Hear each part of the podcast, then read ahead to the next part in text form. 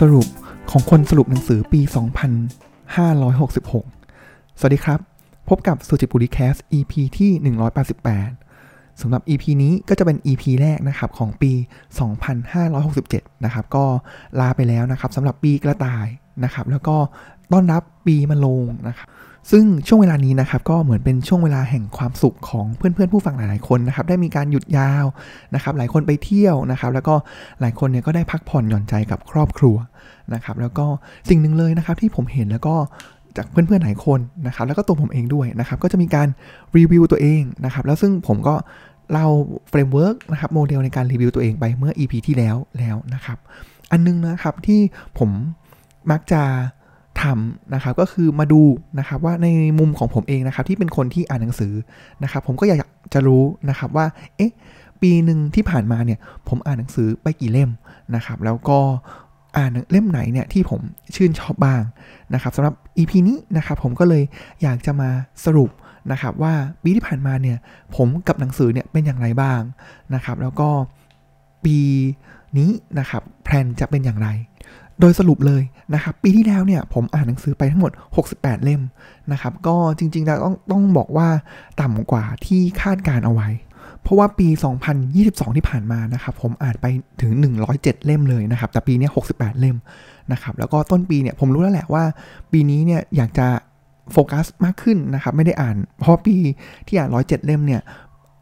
ไปอ่านพวกแนวพ็อกเก็ตบุ๊กที่แบบ อ่านแป๊บเดียวก็จบนะครับ แล้วก็สุดท้ายก็ไม่ได้อะไรนะครับ ก็ปีนี้ก็เลยซื้อหนังสือแล้วก็โฟกัสมากขึ้นกับสิ่งที่อยากอ่านจริง ๆนะครับ ก็เลยน้อยลงนะครับ อันนั้นเป็นปัจจัยแรกนะครับ แล้วก็จากเป้านะครับ 80 เล่มนะครับ แต่ว่าก็ต้องบอกว่าพฤติกรรมการอ่านผมก็มีการเปลี่ยนไปด้วยนะครับ ปีนี้ผมมีลูกใช่ไหมครับ แล้วก็เพราะฉะนั้นการอ่านหนังสือของลูกเนี่ยมันไม่ใช่แบบอ่านทีเดียวแล้วจบเล่มได้ก็เหมือนแบบสรุปปิดหนึ่งเล่มนะครับ แต่ว่า หนังสือเกี่ยวกับลูกหลาย ๆ เล่มเนี่ยเขาจะพูดถึงกิจกรรม พูดถึงพัฒนาการของลูกในแต่ละช่วงวัยนะครับแล้วตอนนี้ลูกผม 2 เดือนนะครับ เพราะฉะนั้นแล้วหนังสืออีกประมาณผมว่าผมจะแยกมาเป็นอีกชั้นหนึ่งเลยนะครับ ก็คืออีกประมาณ 10 กว่าเล่มเลยเนี่ย ผมก็ค่อยๆ อ่านไปเรื่อยๆ ตามช่วงวัยของลูกนะครับ เพราะฉะนั้นมันก็เลยทำให้อะยอดจำนวนเนี่ยมันก็น้อยลงไปนิดหนึ่งนะครับ แล้วก็โดยรวมปีนี้นะครับคอนเทนต์หรือว่าหนังสือที่อ่านเนี่ยผมว่า ความหนักของเนื้อหาเนี่ยก็น้อยลงไปพอสมควรนะครับ ก็ส่วนหนึ่งแน่นอนครับว่าเวลาด้วยนะครับ แล้วก็มีการเปลี่ยนงานนะครับเพราะเปลี่ยนงานแล้วเนี่ยชีวิตมันก็จะเปลี่ยนนะครับ แล้วก็ต้องมีการปรับอยู่พอสมควร แล้วก็ในเรื่องของลูกนะครับ ที่หนังสือคอนเทนต์เนี่ยก็จะเป็นหนังสือของหมอประเสริฐเนี่ยซะเยอะเลยทีเดียวนะครับ อันนั้นคือเป็นภาพรวมนะครับ 68 เล่มนะครับที่อ่านไปในปี 2566 นะครับ ทีนี้ สิ่งที่ผมอยากจะมาเล่าใน EP นี้นะครับก็คือเป็น6บวก1หนังสือนะครับเล่มที่ผมเนี่ยชื่นชอบที่สุดประจำปีนี้ปีที่ผ่านมานะครับ2566นะครับว่ามีอะไรบ้างนะครับ แล้วลองดูกันนะครับว่ามันตรงกับเพื่อนๆผู้ฟังบ้างไหมนะครับ เรามาไล่เรียงกันเลยดีกว่าครับว่า 6 เล่มนั้นเนี่ย มีอะไรบ้างนะครับ ผมอาจจะไม่ได้เรียงตามลำดับความชอบมากไปน้อยนะครับ เพราะว่าเล่มที่แต่ละเล่มเนี่ยมันก็จะมีจุดเด่นของในแต่ละเล่มเองนะครับ เล่มแรกครับ เป็นหนังสือที่ว่าด้วยเรื่องของการบริหารจัดการเวลานะครับ แต่ว่าผมว่ามันให้อีกมุมหนึ่งที่น่าสนใจนะครับ หนังสือเล่มนี้เนี่ยมีชื่อว่า 4,000 weeks นะครับ ซึ่งหนังสือเล่มนี้ผมว่า เป็นเล่มที่ผมชื่นชอบมากนะครับ แล้วผมไปเจอพี่ที่ผมสนิทด้วยนะครับ ผมก็จะซื้อหนังสือเล่มนี้ไปให้เขาเป็นของขวัญนะครับ คือเราอยู่ในโลกที่เราพูดถึงเรื่องของการบริหารจัดการเวลามาแบบเยอะแยะมากมายนะครับ แล้วมีหนังสือเกี่ยวกับเรื่องนี้มากมายนะครับ ซึ่งหนังสือเหล่านั้นเนี่ยพูดไปในทิศทางเดียวกันนะครับ ก็คือเราต้อง productive มากยิ่งขึ้น นะครับต้อง productive มากยิ่งขึ้นจริงๆนะครับแล้วก็จะทำอย่างไรล่ะเคล็ดลับในการทำบล็อก time blocking ต่างๆนะครับ pomodoro ต่างๆนะครับหรือว่าทำอย่างไรให้เราเนี่ย efficient ประสิทธิมีประสิทธิภาพในการทำงาน ประสิทธิภาพในการใช้เวลามากที่สุดนะครับ แต่หนังสือเล่มนี้เนี่ยเสนอแนวคิดที่แตกต่างกันออกไปนะครับ ชื่อหนังสือเนี่ยบอกว่า 4,000 week หมายความว่าอะไร หมายความว่าชีวิตของเราเนี่ยโดยเฉลี่ยแล้วนะครับ เรามีเวลาเพียงแค่ 4,000 สัปดาห์เอง นะครับเหมือนเยอะนะแต่จริง ๆ แล้วเนี่ยมันน้อยมากเลยนะครับเมื่อเทียบกับอะไรหลาย ๆ อย่าง เทียบกับอารยธรรมของมนุษย์ เทียบกับเวลาของโลกใบนี้นะครับหรือว่าเทียบกับตั้งแต่กำเนิดสุริยะจักรวาลมานะครับเพราะฉะนั้นแล้ว 4,000 สัปดาห์มันน้อยมากนะครับคำถามแกนกลางสำคัญเลยก็คือ เราไม่สามารถที่จะทำทุกอย่างให้มีประสิทธิภาพได้ แต่เราต้องเลือกสิ่งที่สำคัญแล้วก็จำเป็นนะครับ มี ครั้งหนึ่งครับ ในหนังสือเล่มนี้ให้ตัวอย่างมานะครับว่าวอร์เรนบัฟเฟตนะครับ ถ้าจำไม่ผิดนะครับ ก็คือขึ้นแท็กซี่ไปหรือขึ้นเครื่องบินผมไม่แน่ใจนะครับ แล้วก็คนขับเนี่ยเขาก็อยากถามเคล็ดลับเกี่ยวกับการใช้เวลาของวอร์เรนบัฟเฟตนะครับเขาก็อ่าวอร์เรนบัฟเฟตก็ตั้งมาเลยนะครับ บอกว่าให้เลือกมานะครับว่าสิ่งที่อยากทำเนี่ยประมาณ 20 อย่างในชีวิตเนี่ยมีอะไรบ้าง ซึ่ง ปกติแล้วคนเราเนี่ยโหเขาเรียกว่า bucket list อะไรต่างๆเนี่ยก็จะมากมายมหาศาลใช่ไหมครับ ขนาดเลือกออกมา 20 อันแล้วเนี่ยคือต้องบอกเป็นครีมครีมแล้วนะครับ มันก็ยากแล้วนะครับอ่าสมมติเรื่องเรื่องมาเสร็จใช่ไหมครับ ก็บอกไปนะครับ เสร็จปุ๊บคุณวอร์เรนบัฟเฟตเนี่ยก็บอกต่อนะครับว่าตัด 20 อย่างนั้นเนี่ยให้เหลือเพียงแค่ 5 อย่าง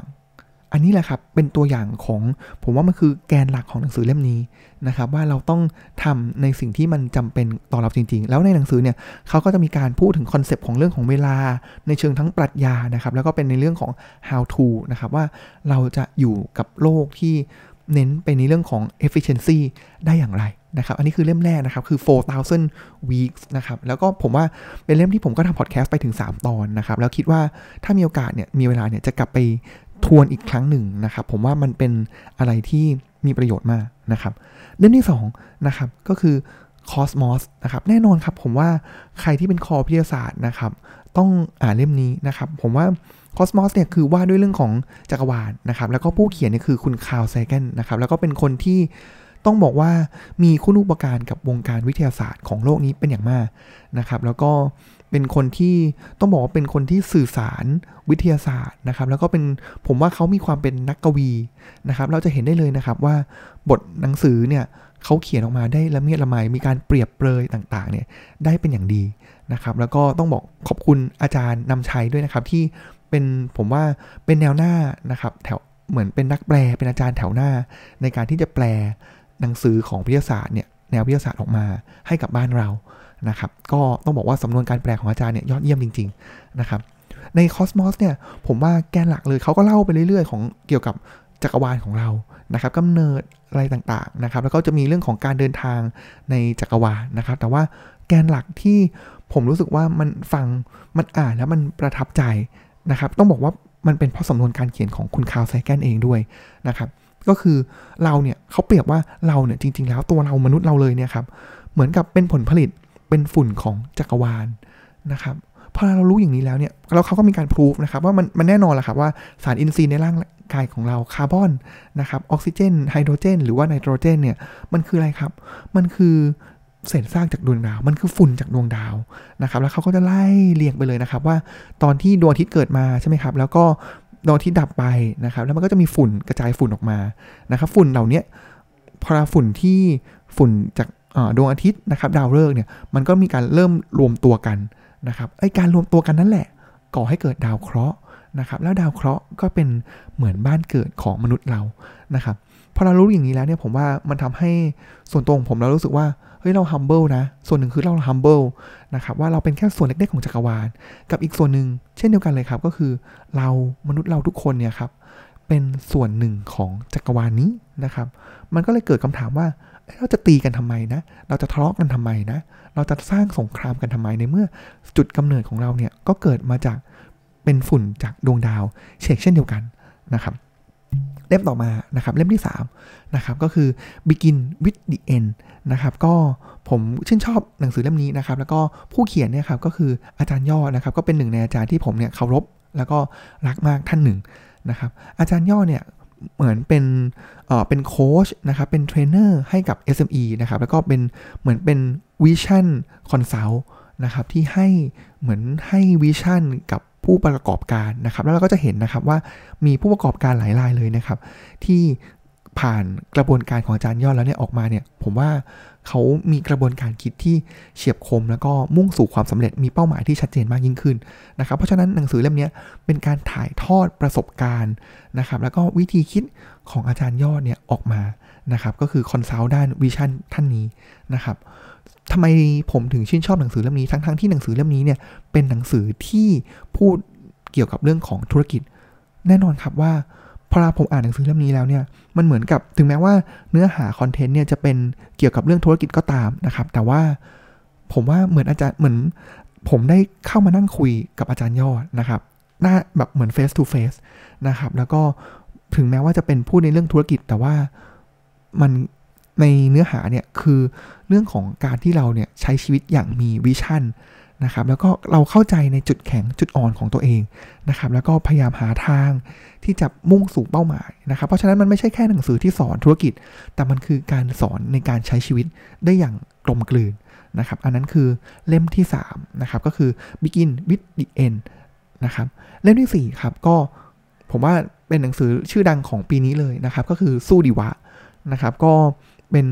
เขียนโดยคุณหมอกฤษไทยนะครับ แล้วณปัจจุบันเนี่ยคุณหมอกฤษไทยก็เสียชีวิตไปแล้วนะครับ ก็สู้ดีวะเป็นเพจนะครับที่บอกเล่าเรื่องราวของคุณหมอคนหนึ่งนะครับที่มีชีวิตที่เพียบพร้อมทุกอย่างนะครับกำลังจะเป็นอาจารย์หมอนะครับแต่สุดท้ายก็ได้เป็นอาจารย์ใหญ่แทนนะครับ แล้วก็เขากำลังจะมีชีวิตที่ดีในการที่จะแต่งงานมีครอบครัวนะครับ ทุกอย่างดีทุกอย่างเลยนะครับ แล้วเขาออกกำลังกายมีสุขภาพที่ดี จนวันหนึ่ง เมื่อมัจจุราชมาเยือนนะครับ ก็คือจังหวะที่เขาตรวจพบว่าเขาเป็นมะเร็งระยะที่ 4 ระยะลุกลามแล้วนะครับ แล้วก็เลยก่อให้เกิดเป็นเพจสู้ดีวะมานะครับ การที่มีเพจสู้ดีวะ การที่มีเรื่องราวของคุณหมอกฤษไทยเนี่ยครับ มันเหมือนเป็นเครื่องย้ำเตือนนะครับว่าชีวิตของคนเราทุกคนเนี่ยครับ เราเดินที่เราเดินไปทุกๆวันเนี่ยครับ เราเดินไปสู่มัจจุราชนะครับ ซึ่งมันเป็นสิ่งที่เราหนีหนีไม่พ้นนะครับ บางคนอาจจะรู้ว่า เวลานั้นจะมาถึงเมื่อไหร่ บางคนอาจจะไม่รู้ บางคนอาจจะประมาท ไม่คิดว่าเราจะไปถึงตรงนั้นช้าเร็วขนาดไหนนะครับ เพราะฉะนั้นมันเป็นเครื่องเตือนใจให้เป็นอย่างดีนะครับ กับเรื่องราวของคุณหมอกฤษไทยคำถามหนึ่งเลยที่ผมได้จากหนังสือเล่มนี้นะครับ แล้วเขาก็รีเฟอร์คำถามนี้มาจากที่อื่นอีกทีหนึ่งนะครับ ก็คือเขาบอกว่าถ้าเป็นแบบเขานะครับ ก็คือรู้ว่าอีก 6 เดือนเนี่ยต้องตายนะครับคำถามก็คือว่าเราจะใช้ชีวิต ในแบบที่เราใช้ชีวิตทุกวันนี้อยู่หรือไม่ ผมว่ามันคมคายนะครับ มันเป็นคำถามที่ชุกคิดเลยนะครับ ว่าเออว่ะถ้าสมมติว่าเราบอกว่าใช่โอเค นั่นคือชีวิตที่ดีเลยนะครับ แล้วก็มันเป็นชีวิตที่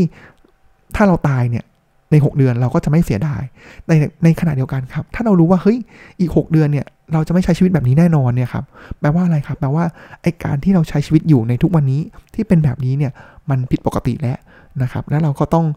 หาทางที่จะปรับให้มันไปสู่ในจุดที่ถ้าเรารู้แล้วเนี่ยเราจะไม่เสียดาย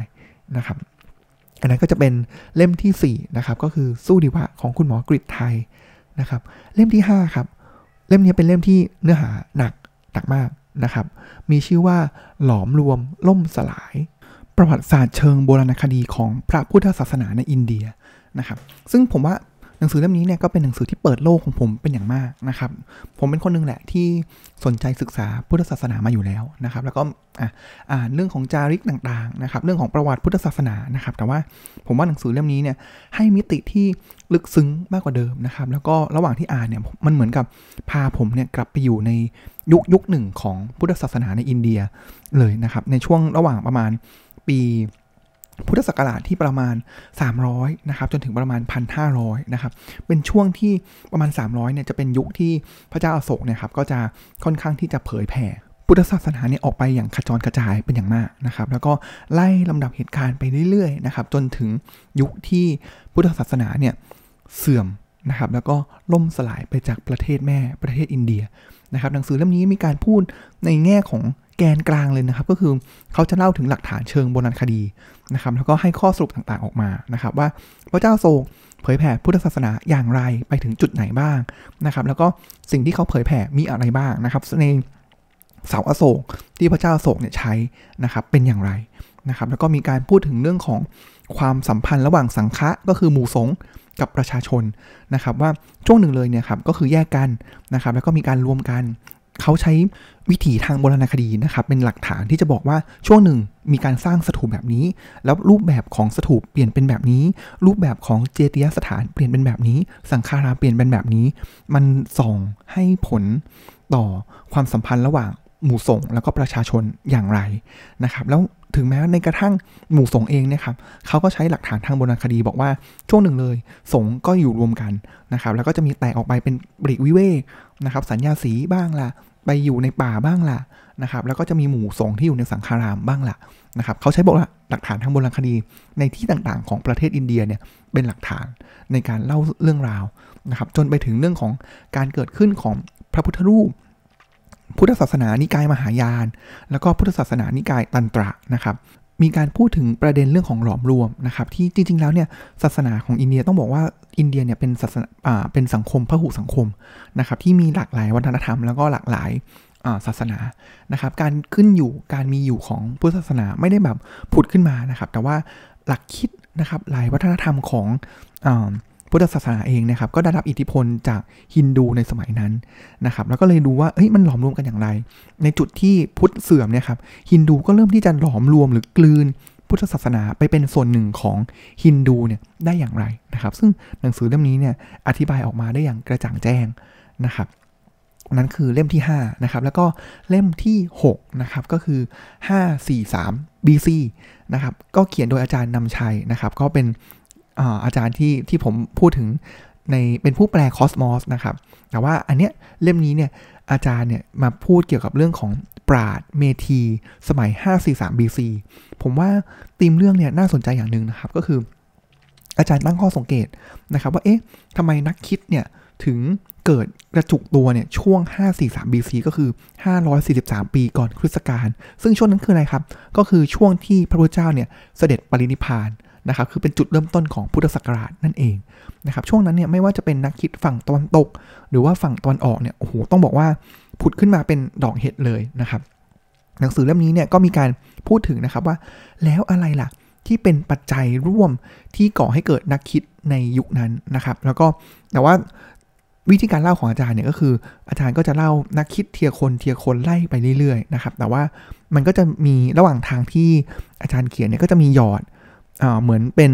Easter egg ไว้นะครับในแต่ละบทนะครับแล้วเพื่อมาขมวดปมทีหลังนะครับว่าอะไรคือปัจจัยที่ทำให้ช่วงระยะเวลานั้นน่ะก่อให้เกิดนักคิดนักปราชญ์ที่ต้องบอกว่าเป็นผู้ทรงอิทธิพลเนี่ยมากมายนะครับอันนั้นคือหนังสือ 6 เล่มนะครับที่ผมชื่นชอบที่สุดในปี 2566 นะครับ แต่ว่าที่ชื่อ EP นี้นะครับบอกว่ามีบวกหนึ่งด้วยเนี่ยครับจริงๆต้องบอกเป็นเกือบเป็นเล่มสุดท้ายนะครับที่ผมอ่านจบนะครับแล้วก็เป็นเล่มเล็กๆนะครับที่อ่านเหมือนจะง่าย แต่ว่าโอ้โหยากมากนะครับแต่ว่าผมว่ามันมีความลึกซึ้งแล้วก็กินใจนะครับ แต่ว่าที่ผมบอกว่าไม่เป็น 7 เล่มที่ผมชื่นชอบ แต่เป็น6บวกหนึ่งนะครับ เพราะว่าผมยังรู้สึกว่า ผมยังเข้าไม่ถึงในบางเนื้อหาของหนังสือเล่มนี้นะครับหนังสือเล่มนี้เนี่ยมีชื่อว่า The Prophet นะครับชื่อภาษาไทยนะครับก็คือปรัชญาชีวิตนะครับเขียนโดยคุณก็ต้องบอกเป็นนักปราชญ์นักปรัชญานักเขียนที่ยิ่งใหญ่ที่สุดคนหนึ่งของโลกใบนี้นะครับก็คือคุณคาริลยิบลานนะครับแล้วก็เล่มนี้เนี่ยถอดความหรือแปลโดยอาจารย์ละพีภาวิไลนะครับ ซึ่ง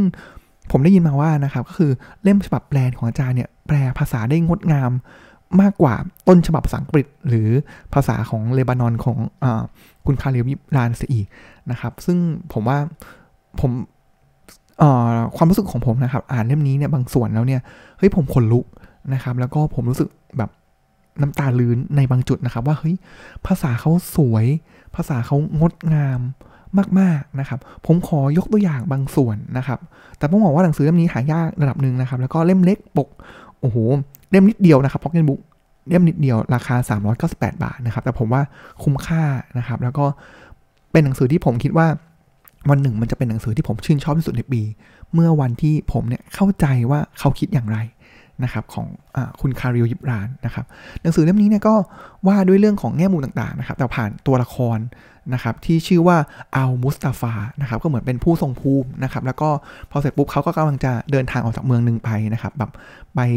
ในดินแดนอันไกลโพ้นนะครับแล้วก็จะมีคนในเมืองเนี่ยครับมาให้เขาเนี่ยอภิปรายนะครับพูดในเรื่องของแง่ต่างๆในชีวิตนะครับ อันที่ผมอ่านแล้วก็ลองฟังฟังดูนะครับเขาบอกว่าเราเนี่ยจักเป็นดั่งพิน เพื่อว่าพระหัตถ์ของพระผู้เป็นเจ้าจะได้สัมผัส หรือเป็นครุย ซึ่งลมหายใจของพระองค์จะเป่าผ่าน เป็นไงบ้างครับ โอ้โหเขาเปรียบเปยได้แบบ อืลึกแบบขนลุกนะครับ ในบทที่ว่าด้วยเรื่องของการแต่งงานนะครับ แกนกลางของการแต่งงานก็คือเขา คือ keyword หรือปรัชญาที่เขาบอกก็คือว่าคู่แต่งงานเนี่ยครับคู่สมรสเนี่ยครับต้องมีช่องว่างพื้นที่ว่างให้แก่กันนะครับ แต่มาดูนะครับว่าเขาเปรียบเปรยหรือว่าภาษาที่เขาใช้เนี่ยเป็นอย่างไรนะครับเขาบอกนี้ครับเขาบอกว่าเธอจักอยู่ด้วยกัน แม้ในความทรงจำอันสงัดของพระเป็นเจ้า แต่ขอให้มีช่องว่างในการอยู่ด้วยกันของเธอ และขอให้กระแสลมแห่งสวรรค์ โบกโบยไปมาระหว่างเธอ เห็นภาพชัดไหมครับว่าเขาคีย์เวิร์ดเขาต้องการบอกว่าให้มีช่องว่างระหว่างกัน แล้วช่องว่างนั้นนะก็คือให้ลมจากสวรรค์เนี่ยสามารถที่จะพัดผ่านทั้งคู่ไปได้ แล้วก็เธอจงเติมถ้วยของกันและกัน แต่อย่าดื่มจากถ้วยเดียวกัน จงยืนอยู่ด้วยกัน แต่อย่าใกล้กันนัก เพราะเสาของวิหารนั้นก็ยืนอยู่ห่างกัน และต้นโอ๊กต้นไซเพรส ก็มิอาจเติบโตใต้ร่มเงาของกันและกันได้ หรือในบทของว่าด้วยเรื่องของบุตรนะครับ จริงแล้ว keyword เลยก็คือเหมือนกับพ่อแม่เนี่ยไม่ต้องไม่ได้เป็นเจ้าของของลูกนะครับ แต่ว่าเหมือนเป็น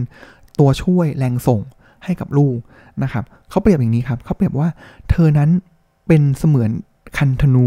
และบุตรหลานเหมือนลูกธนูอันมีชีวิต ผู้เล็ง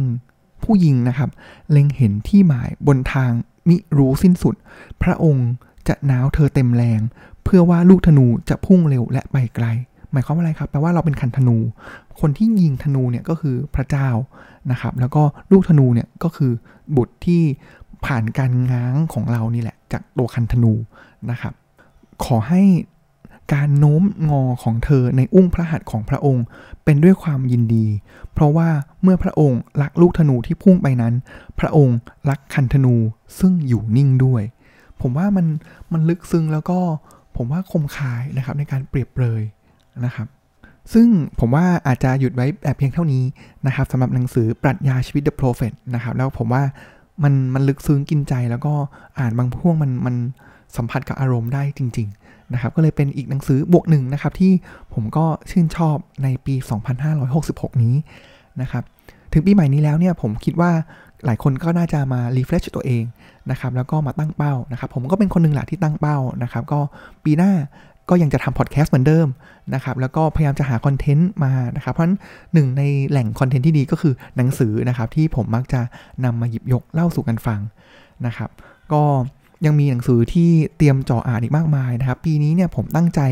จะเปิดปีด้วยหนังสือ 2 เล่มนะครับ เล่มแรกเลยก็คือปฏิปทานะครับ ก็จะเป็นหนังสือที่ว่าด้วยเรื่องของศรัทธาแนวทางของหลวงปู่มั่นนะครับ ที่เขียนโดยหลวงตามหาบัวนะครับ ผมว่ามันก็เหมือนเป็นจุด เป็นการเริ่มต้นปีที่ดีด้วยการอ่านหนังสือเล่มนี้นะครับอีกเล่มหนึ่งก็คือหนังสือที่ชื่อว่า Connect นะครับก็ว่าด้วยเรื่องของการสร้างความสัมพันธ์นะครับก็เป็นอีกจุดหนึ่งที่ผมก็อยากจะพัฒนาตัวเองขึ้นไปด้วยนะครับปีใหม่นี้นะครับก็ขอให้ทุกคนมีสุขภาพกายสุขภาพใจที่ดีนะครับเบิกบานใจนะครับแล้วก็หมั่นพัฒนาตัวเองไปเรื่อยๆนะครับอย่างไม่หยุดนิ่งนะครับ ปีนี้ก็ขอให้เป็นปีที่ดีนะครับ แล้วก็ขอบคุณที่ติดตามรับฟังสุติปุริแคสตลอดปีที่ผ่านมานะครับ แล้วก็จะพยายามทำต่อเนื่องนะครับ แล้วก็ทำเนื้อหาให้ดีขึ้นเรื่อยๆนะครับสำหรับวันนี้ขอบคุณที่ติดตามรับฟังแล้วก็ข้อกล่าวคำว่า สวัสดีปีใหม่และสวัสดีครับ